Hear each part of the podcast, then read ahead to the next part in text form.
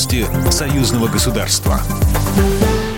Здравствуйте, в студии Екатерина Шевцова. Возможно, исключение Беларуси и России из Всемирной метеорологической организации ударит и по тем, кто применит подобные санкции.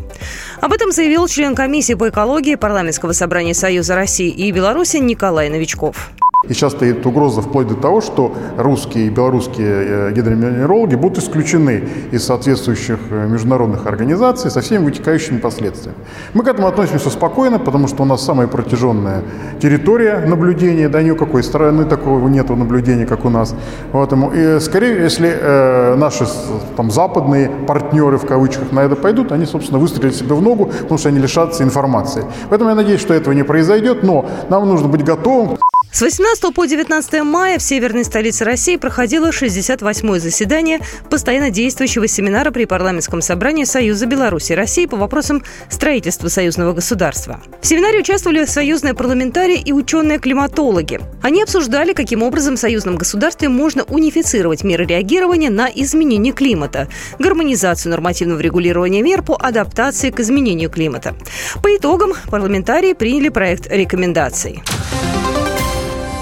Нижегородская область хочет возобновить прямое авиасообщение с Беларусью. Об этом заявил губернатор региона Глеб Никитин. После встречи с президентом Беларуси Александром Лукашенко, передает Белта. По мнению губернатора, у Нижегородской области и Беларуси есть большой потенциал для сотрудничества в сфере туризма. Однако он используется не в полной мере. Я считаю, что нам надо возобновить прямое авиационное сообщение и рассказать о том, для чего и зачем можно поехать в наши города. Развивать внутренний туризм, сказал Никитин. Он сообщил, что во время своего визита посетил белорусский Московский государственный музей истории Великой Отечественной войны. Экскурсия произвела на него сильное впечатление. В Москве презентовали музейные экспозиции Брестской крепости. В деловом и культурном комплексе посольства Беларуси в России открыли небольшую выставку «Экспонаты настоящие». Все, что представлено в экспозиции, было обнаружено при реставрации мемориального комплекса и хранится в его стенах. Александр Слободчук, старший советник посольства, руководитель делового и культурного комплекса.